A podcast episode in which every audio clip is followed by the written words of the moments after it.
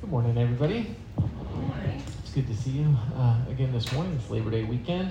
Um, I'm going to jump right in uh, this week. So, this Sunday, what we're doing is we are taking another break in between our main series for this year to look again at an article from the Apostles' Creed. Um, this is something we've been doing all year in these little weeks in between all of our main series, and we have finally arrived at like the week that, in some ways, kind of generated the whole idea of the project. Because today is the week that we're going to explore the statement in the creed, which, like, by a huge margin, generates the most follow-up questions um, every time we do this, probably from many of you. Um, here is here's the statement: I believe in the Holy Catholic Church and in the communion of saints. Um, do you know what makes this generate so many questions? Um, or what makes people feel concerned? Like, can you guess? Any guesses? It is the word Catholic, yes. Um, bingo. Now, I'll confess here, right? If you've asked me about this at any point during the year, um, there's a good chance that when you did, I did a little deflection. I hope you didn't catch it. I hope you didn't realize that I was just like pushing this away. Um, but I probably did a little deflection and I said something along the lines of this. Well, the short answer is that the word Catholic literally means something more like universal, but the long answer is complicated, and we'll get there. And um, here we are. We have arrived conveniently on Labor Day weekend, right? The people, the weekend people travel, they get out of here. You guys are seeing the value of a preaching calendar right now. Why do we do things the way we do them. So, what exactly is it that we're saying that we believe? Well, we're going to start with the noun that's kind of hiding behind those two eyebrow raising adjectives. The subject here of this article of the Creed is the church. And you'll notice when we when we look at it, you'll notice that capital C, right? When we talk about the church in the creed. What that, of course, indicates is that when we're talking about the church in the creed, we're not talking about revolution, not talking about any particular denomination. We're not even talking about the cultural traditions and practices of any given group of nominally Christian persons, right? What we're talking about specifically is the living and the truly miraculously knit together body of all people who consider Jesus their King all over the world and for all time. The church is the collective identity of Christians. And if you're a child of the 90s, you might think of it like this the church is our Captain Planet. That helps. Any of you remember this show? I'm sure some. Yeah, oh boy, we got hands actually. It's great. Did you like it? Turn around, Kenny. Yes, and the Planeteers. Powers combined. All right. Yes, exactly. So, if you don't, which all of you do, so this paragraph is a waste of time. But anyways, if you don't, um, these teenagers, the Planeteers, right? Each of them have a special ring, and these rings all have a particular kind of nature-themed power. Um, you remember them like Earth, Wind, water, fire, and then who's what's the fifth? Heart. Heart. Yeah, anyways, but in the show, right, when these like five nature themed rings, they put them together, and when they do, they generate this superhero named Captain Planet who fights pollution with them. Mostly embodied in like pollution-minded villains, which you know, like, what kind of what fantasy world are there like big pollution villains? And I, well, it was so crazy the '90s. None of that happened, right? Um, all right, anyways, I know this is silly. I also know this probably runs afoul of some strict dogmatics, if any of you are paying attention, and it's also not a perfect ecclesial analogy. But what I do like about it, about this metaphor, is that Captain Planet is both a part of these kids and also like a figure of force that's distinct from them. He is their leader, but they are not him. And instead, he shows up whenever these people with their separate rings like get together and their powers separately contribute to the things that Captain Planet is doing. And I think the picture that we see in the Bible of Jesus and the church is certainly not the same as all of that, but the illustration might still help us out in a few ways. Jesus' disciple Peter writes this to the collective congregations of Christian churches spread around the Mediterranean Sea in the first century. He writes, Come to him, a living stone though rejected by mortals, yet chosen and precious in God's sight. And like living stones, let yourselves be built into a spiritual house to be a holy priesthood, to offer spiritual sacrifices acceptable to God through Jesus Christ. So, Peter's vision of what this growing group of Jesus' followers ought to be is notable because what he envisions is not like a loose affiliation of little congregations who like come together for annual conferences. That is not his vision. And he doesn't envision something like a franchise either, right? Where one model of success is like systematized and then copied in each distinct place, like McDonald's or Starbucks, right? That's not what he imagines. And, and maybe most strikingly, he doesn't imagine something like the Roman Empire, which would be the easiest thing for him to compare it to, where this like army of missionaries travel between outposts and then like seek to conquer and convert all of the pagans around them. What Peter imagines is a single building built stone by stone in every corner of the world for the purpose of experiencing God's presence and bearing witness to God's love. Now, we should note that in the first century, the church could have gone in any of those other different ways. It could have been a loose affiliation or a franchise or an empire, but it didn't. It was imagined by the apostles from the start as a building, or even better yet, because the purpose of the church is experiencing and sharing God's love as a body, as a united body of believers. So the church is the, the material, the earthly home of God's Spirit. And each little group of believers, like everywhere, all through all time, is like a brick in the structure of that home. It is a part of the body, as the Apostle Paul often imagines it. And the cornerstone or the head of that structure is the living person of Jesus. And so we're going to get to, to what this means for us, right, as one little brick right now in 2023 in the city of Annapolis. We're going to get to what this means for us here in just a bit. But before we do that, I want to talk um, about those two adjectives that come before the noun in the creed. So, what does it mean for us as a church to be holy? And what does it mean for the church to be Catholic? Now, I've made you wait long enough, so we're going to flip them, right? We'll do Catholic first. So, one trick here that I learned is that, like many words that we still use from ancient languages, um, the, the reality is we don't know what it means, um, not entirely. So, I'll give you a little bit of background. The root here is the Greek word katholikos, which seems to be, as best we can tell, a compound of the phrase katholou, which means on the whole or in general, and the word kata, which means about. So about, on the whole, in general. One thing that is fascinating is it actually does show up once in the in the New Testament in the New Testament. And it shows up in a place that is in no way helpful for this conversation, but I'll share it. It shows up in the book of Acts when Peter and John are brought before the authorities in Jerusalem for inciting trouble around town by proclaiming that Jesus rose from the dead. And in verse 18, we read that those authorities, quote, called them and ordered them not to speak or teach at all in the name of Jesus. And that at all is a translation of the word katholikos. And it seems to mean, in the context of that verse, in any way or place, whatever or universally. Don't talk about Jesus to anybody in any place for any reason.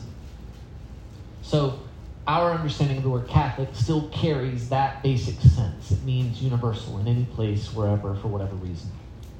Now, unfortunately, it's a few hundred years before we show before this word shows up again in any of our in any of our texts, and it shows up actually in a, a book of church history written by a man named Eusebius who was a church historian in the fourth century, so it's been hundreds of years.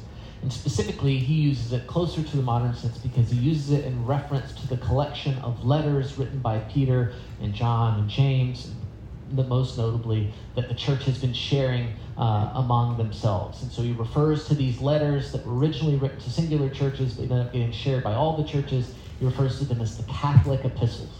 So again, this idea that these letters, although they were written to one group of people, um, are best used by everyone throughout the church. Now, I added that, so I don't remember where I was. Anyways, what's the tension with the word now, right? So we get this universal sense. Well, the tension of the word now, right, rises from the use of the word Catholic in specific reference to the Catholic Church in Rome. Now, that church, the Catholic Church, is certainly part of the church, the capital C church. Practitioners of Catholicism are also followers of Jesus. But the confusion here rises from the claim to that universal title, right, in the wake of this major fracturing of Christian denominations between the East, or the Orthodox Church, and the West, or the Roman Catholic Church in the 11th century. So for about a thousand years, we've been living in this tension. And since that fracturing, Catholic, which is supposed to mean all of us, has come to refer specifically to the denomination of the Roman Church, which, as I hope you can now see, is a pretty frustrating and ironic twist on the word's meaning. This word that means everybody has come to mean one particular group. In any case, when we are using the word Catholic in the Creed, what we're saying is that we believe that the Church of Jesus exists everywhere for everyone for all time. It is universal, right? Or at least it ought to be. But we have two adjectives, and the other one causes us a hang up too. Because the church isn't just supposed to be Catholic, existing everywhere for everybody all time, it's also supposed to be holy. what does that mean? A word we use all the time in church, but rarely define. What are we signing up for when we say that we're going to be part of a holy Catholic Church? Well, if we go back to 1 Peter and we read on a bit from the verse we read a moment ago, we find this. Peter says, But you are a chosen people, a royal priesthood, a holy nation, God's own people, in order that you may proclaim the excellence of Him who called you out of darkness into His marvelous light. This passage is helpful for situating our understanding of the word holy in a useful context, I think. Because, again, the word holy is also a word that is famously difficult to define. Not as hard as Catholic, but in the ballpark. As best we can discern, right, the word holy means as of God, or as God is, or set apart. Its definition flows out from who we believe God to be. God isn't holy, holy is God, I guess is maybe a way of flipping that. We only understand anything about the word based on what we believe about him. It is as of him, or as he is. Now, the sense in the use of the word is that God and God alone is already and completely and truly whole, right? So there's the same root there as our use of the word whole, meaning like complete, right? That God alone is whole or existing in perfect relationship with his intended identity. Like no flaw, no deviation from his purpose or his design. He is whole. And what we believe as Christians is that God's purpose and even God's holiness, his need to be who he is, leads him to bring to holiness the things that he has made, which are not whole. And to do that, what is unholy, which is to say what is out of sync with its design, has to be has to be let go or turned away from, and then the only one who is holy must bring that creation along towards what it is meant to be. Okay, that was complicated, I know. It was abstract. But perhaps it is more approachable, I think, to think of this in the same way that Peter does in that verse we just read. Before he knew Peter, I'm sorry, I get that wrong before Peter knew Jesus, right, he was in the dark about himself. He was just a guy living, doing the things that he was doing, fishing, you know, living probably his best life as he knew how to live. But he was in the dark about himself and what he was intended for. He was in the dark about who God was. He was in the dark about the way the world is. And then, through this relationship he has with the person of Jesus, he says that he was brought into a world of marvelous light. That Jesus brings light to the darkness and confusion of his life up to that point. And in the light of Jesus, he begins to see the things that are unholy in himself, which is to say, out of sync.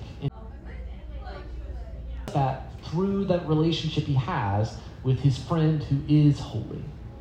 So it's that example, not just the example of Jesus of how to be, but just the growing like illumination that a relationship with Jesus brings to him that helps him see like what needs to be changed in his view of the world, his view of himself, his view of others.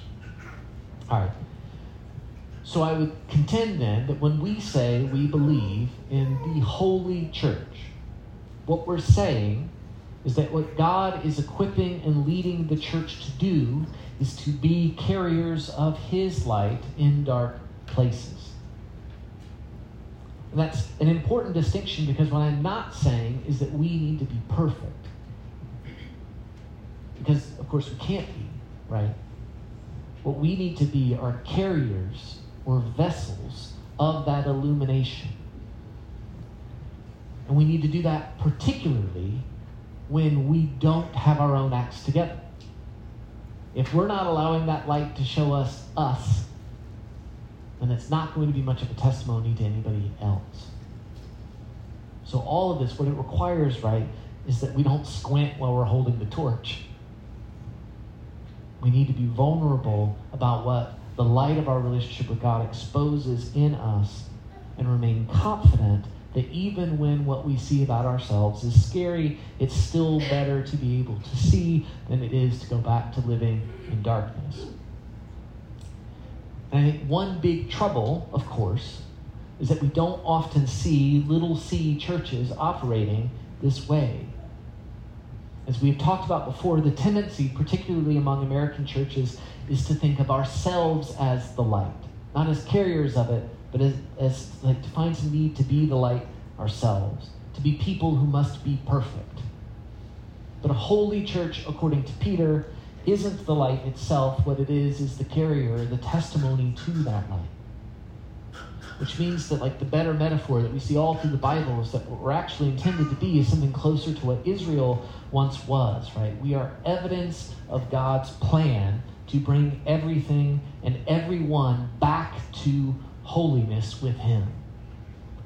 And so, because that's how Peter is trying to, that's what Peter's trying to convince the church to understand, he, at this point in his letter, right, he quotes the book of Hosea, where God promises, once you were not a people, but now you are God's people. Once you had not received mercy, but now you have received mercy.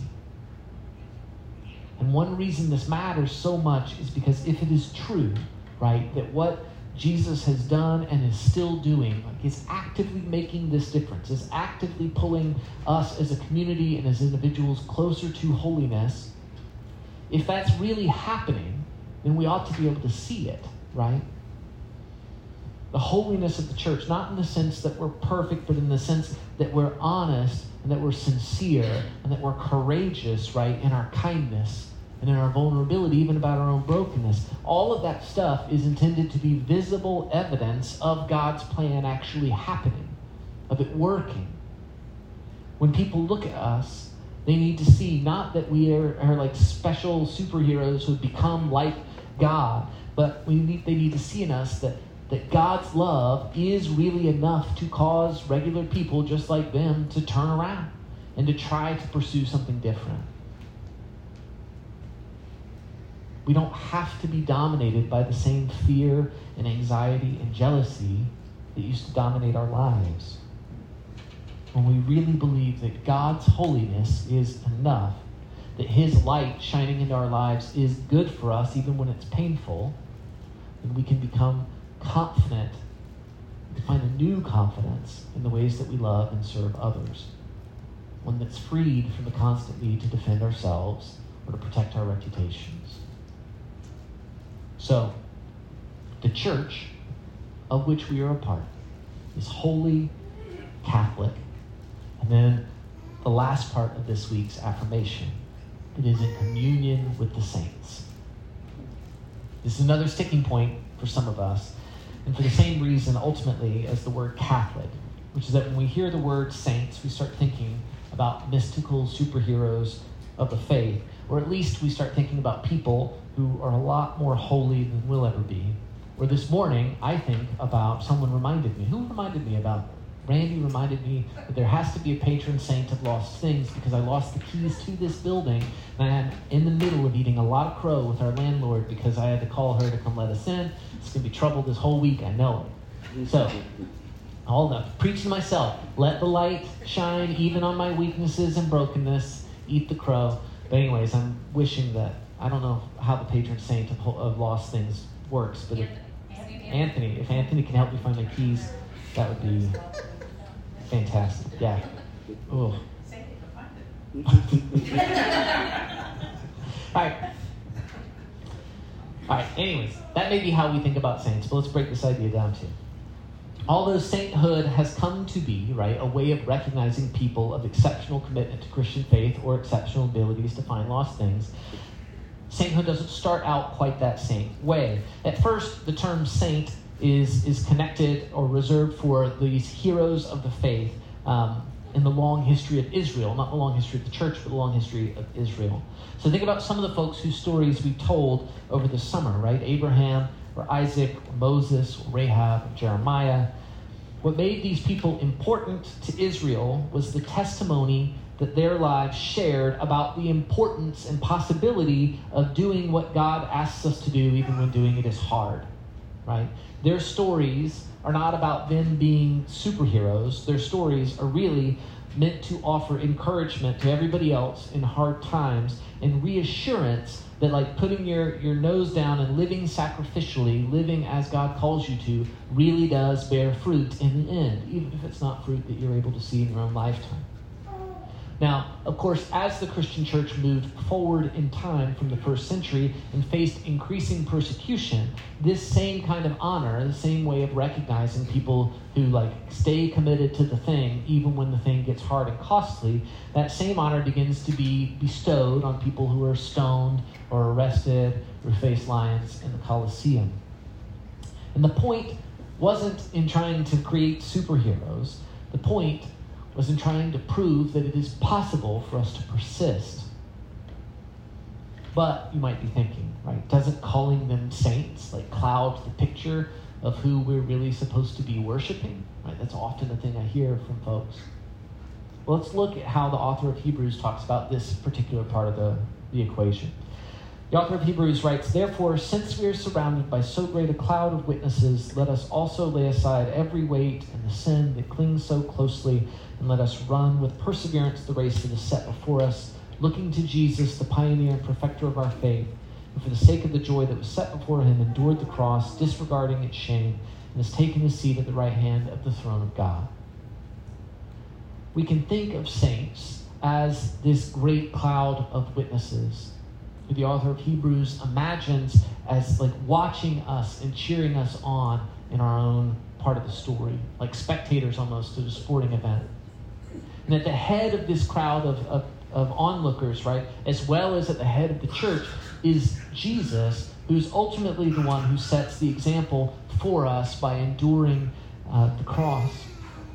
And so, together, these voices and examples, they don't exist to intimidate us. They don't exist to try and like lift up people who are like so far beyond what we could ever be that it that it like puts us back in our place. Like this crowd of witnesses exists for encouragement, for encouragement for us. They're like the first kids that like go down the scary water slide at summer camp, right? They're now down there at the bottom showing you that it can be done. And now it's your time to do it. Now, I'll acknowledge it can be scary, particularly in a non denominational church like us. We don't have that same level of attachment to traditions as other denominations do. It can be scary to consider like a hall of fame of faith. But I think what the idea of sainthood can do for us is it can help us ground our particular stories in this bigger story that God is telling. It can be a reminder to us that we're not on our own. And it can be very easy in a church like Revolution, like a church that you know rents space and loses keys to a local theater. Like it can be easy for us to feel like it's just us and we're all on our own but by remembering this larger tradition, not just even of the churches around us, but even stretching through time, we can be, feel more plugged into something that's a lot more stable and, and uh, resilient than any one body could be. We remember that tradition behind us, we can find reassurance that our little part in this story actually matters. All right, we've covered a lot. So, what does it all add up to? I believe there is a church, a singular building and body of God's people in the world. I believe that this church is holy because our reconciliation is happening now.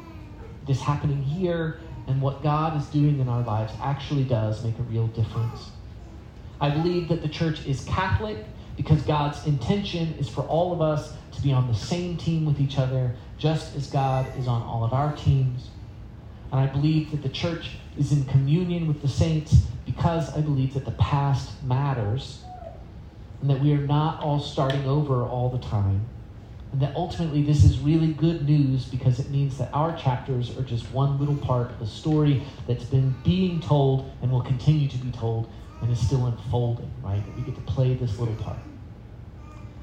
So that's all fascinating. Maybe that makes you feel a little more comfortable next time you read the creed. But I want to close by exploring does any of this change how we act in the world now? Does it matter? I think that it does. And here's how.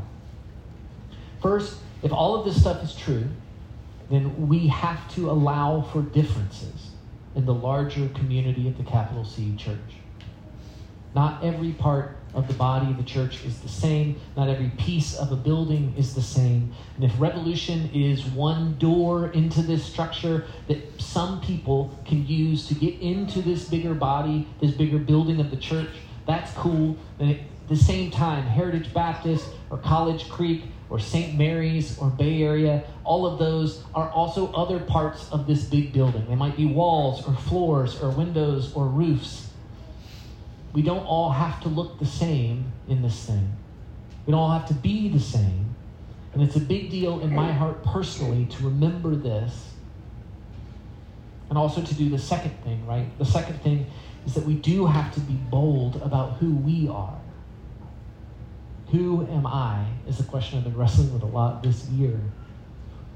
And the truth is, right, I'm a better teacher than I am a leader. And I am better at being present with people than I am at confronting them. And can I grow in these kinds of things? Yes, of course I can.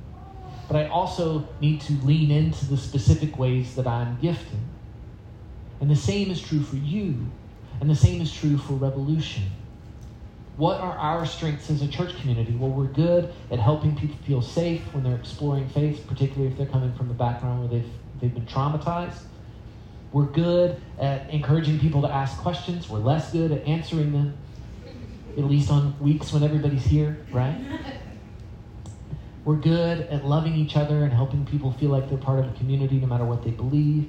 And we're good at loving each other and staying together with each other even when we disagree about important stuff.